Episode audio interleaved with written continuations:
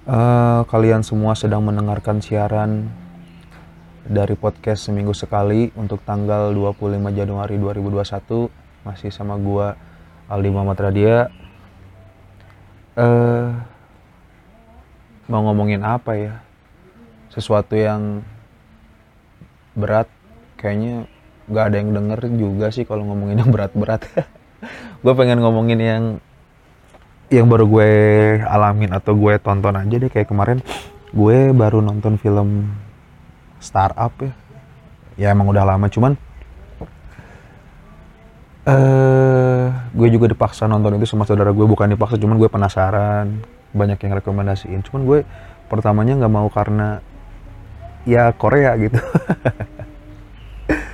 Yang gue tahu itu film-film Korea itu Korea adalah negara yang tidak mau memberitahukan keburukan dan kekurangan negara itu gitu. Jadi mereka itu tidak nggak ada men nggak ada film Korea yang menjatuhkan nama baik negaranya gitu.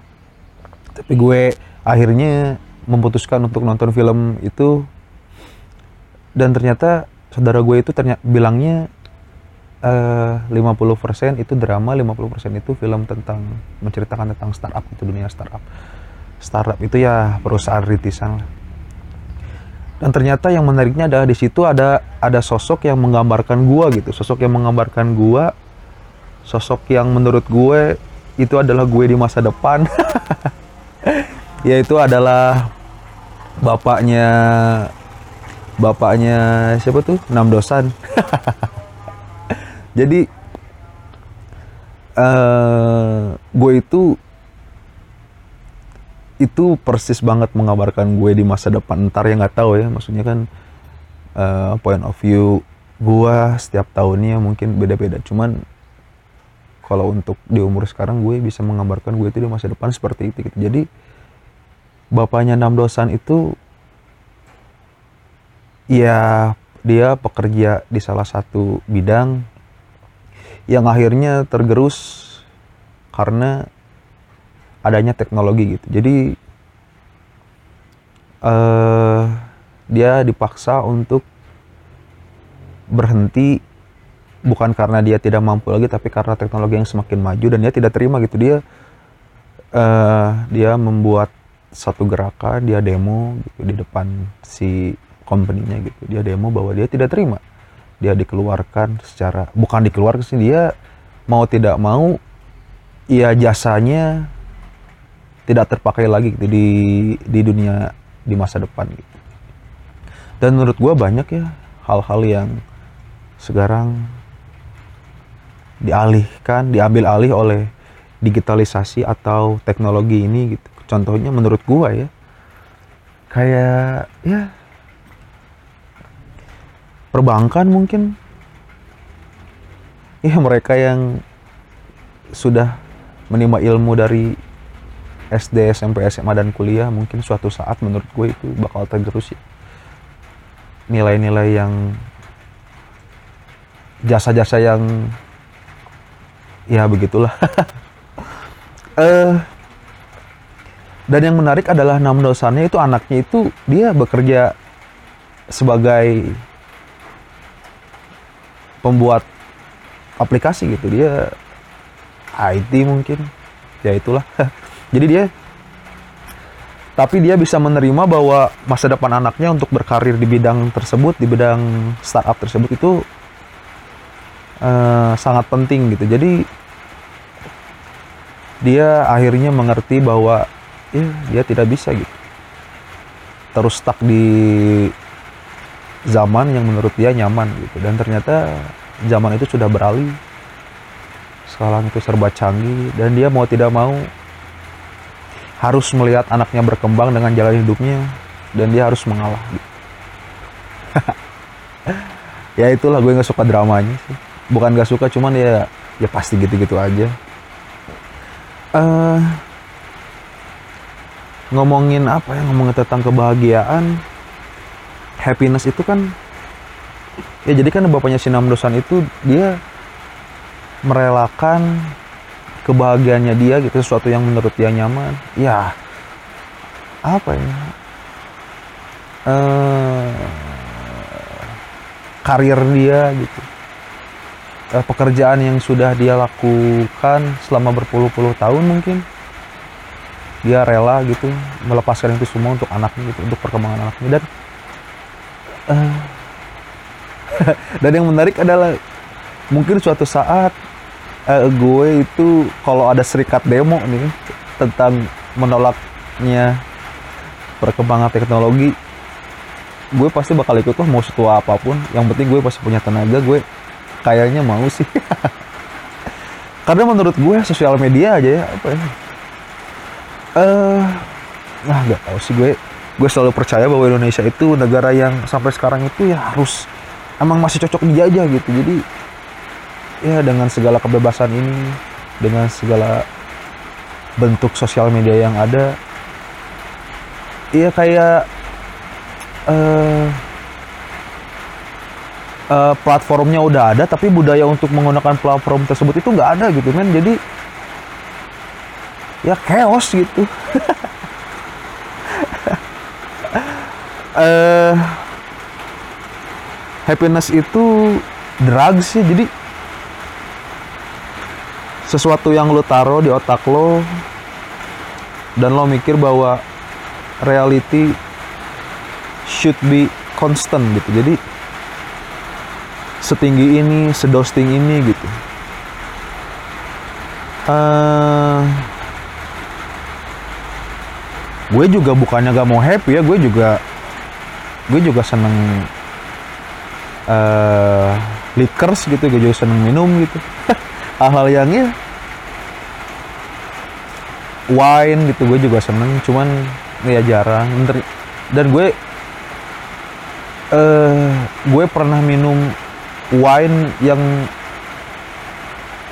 efeknya itu gak akan pernah gue lupain. Jadi dan ternyata wine itu uh, kan yang lo tahu mungkin wine itu ditanam eh bukan ditanam maksudnya dia di disimpan gitu.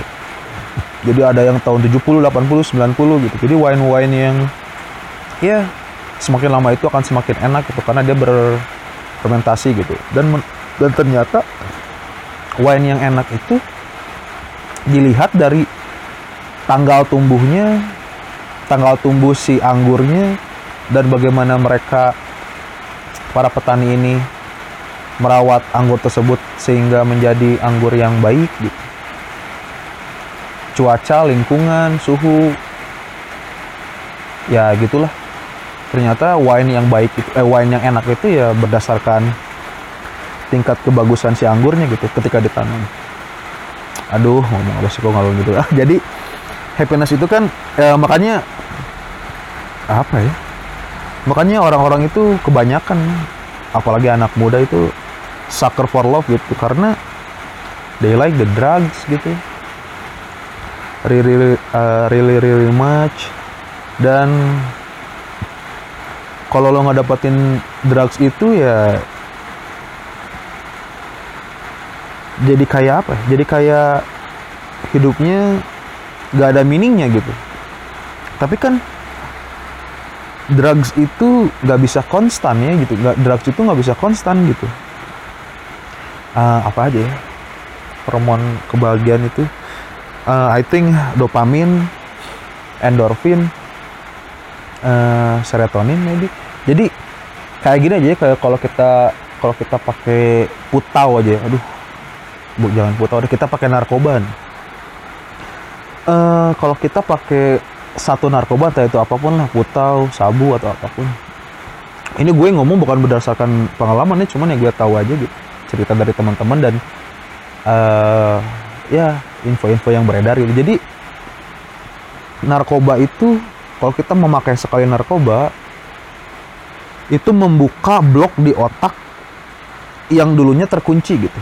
Membuka satu satu box di buka satu satu kotak dalam otak itu membuka ketiga hormon tersebut gitu. Yang pertama hormon tadi apa ya? Dopamin, dopamin, endorfin dan serotonin gitu. Jadi ketiga blok itu kan susah tuh cari cari kebahagiaan itu ya mesti cari happiness itu susah banget.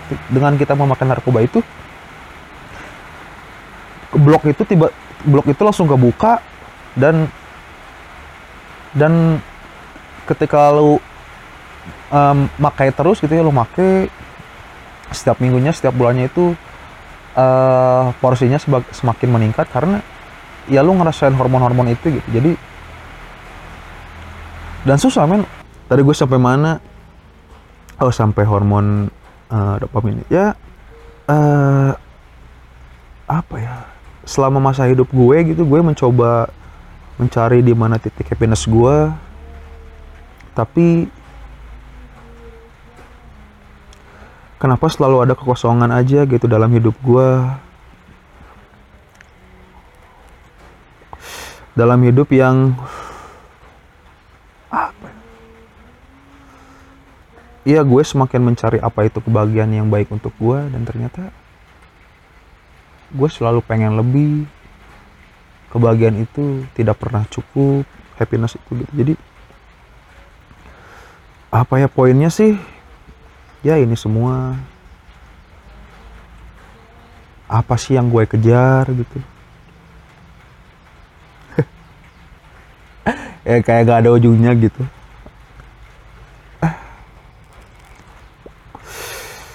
Ya itu sih menurut gue yang paling berat yang sekarang gue pikirin gitu. Maksudnya ya cari kebahagiaan itu ujungnya di mana. And I think kalau lo mulai menyadari hal ini gitu hal yang sama dengan gue gitu uh, selamat. Mungkin lo memiliki male depression gitu. Uh, apa ya yang yang gue lakuin sekarang adalah mencoba berbicara lagi dengan diri gue dan gak sibuk uh, berinteraksi dengan orang-orang di sekitar gue gitu. Karena terlalu banyak ya suara-suara yang bising gitu mereka mereka secara tidak langsung itu menutup apa yang gue mau apa yang gue tuju gitu. And I think you should do too you should do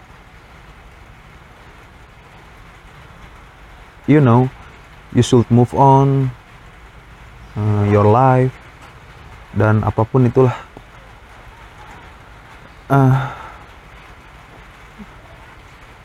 dan dan kalau lu denger di akhir tip ini gue nembak kepala gue sendiri gitu dan lo menjadi saksi uh, kasus bunuh diri seorang anak muda yang mencoba tumbuh dewasa bernama Aldi Muhammad Radia.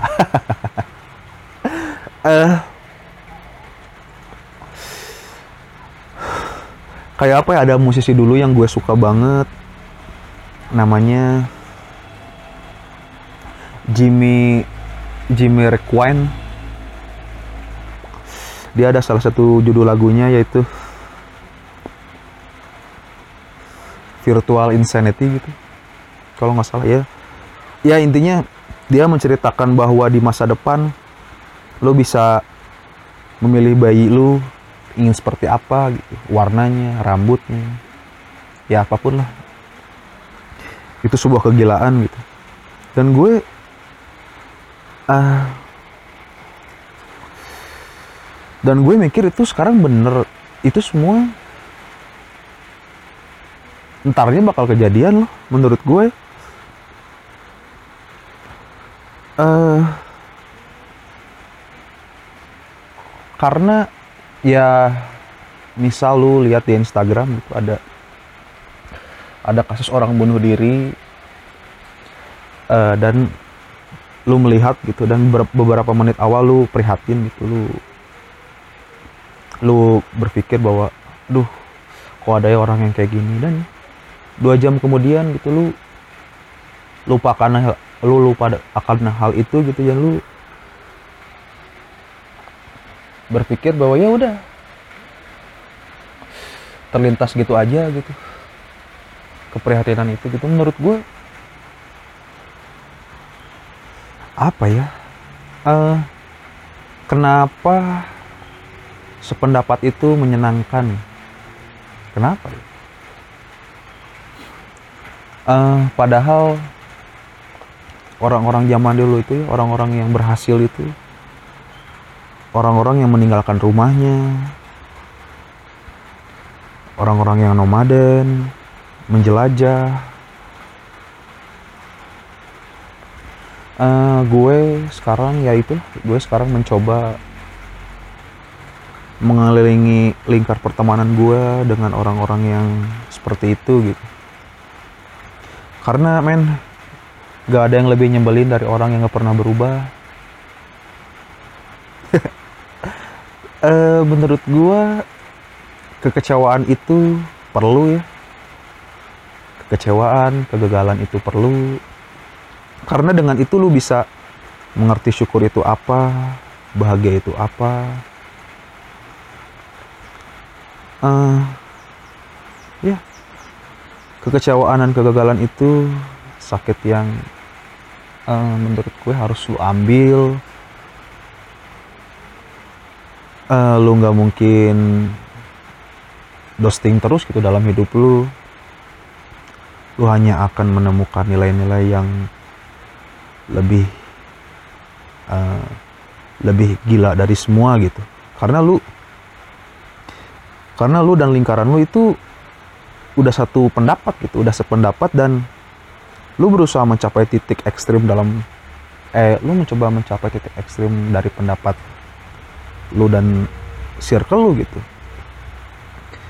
Uh, dan pada saat lu punya kekecewaan dan penderitaan entah itu kegagalan lu tidak mencapai titik ekstrim dan ya lu tidak mencapai titik ekstrim itu dan lu hanya berada di tengah gitu. Ya gue nggak tahu ya bukannya gue nggak suka sependapat gitu. Menurut gue kayak apa ya? Kayak orang-orang itu mulai mengkotakkan kayak lu duduk lu dan temen lu duduk di depan eh dan temen lu duduk di depan lu dan lu menuliskan angka 6 dan temen lu yang di depan lu itu menilai angka 6 yang lu lihat itu sebagai angka 6 dan dia akan terus menilai itu sebagai angka 9 gitu. Ya, semakin banyak orang yang menilai itu angka 9 itu semakin membahagiakan, tapi kan untuk kita memahami dan mengetahui seluruh konteks dan bisa mencari solusi dari sebuah masalah itu ya kita harus melihat dari semua sisi gitu. Ya nggak tau lah. uh, ya mungkin itu aja lah udah 20 menit juga nggak kerasa uh, thank you semuanya bye bye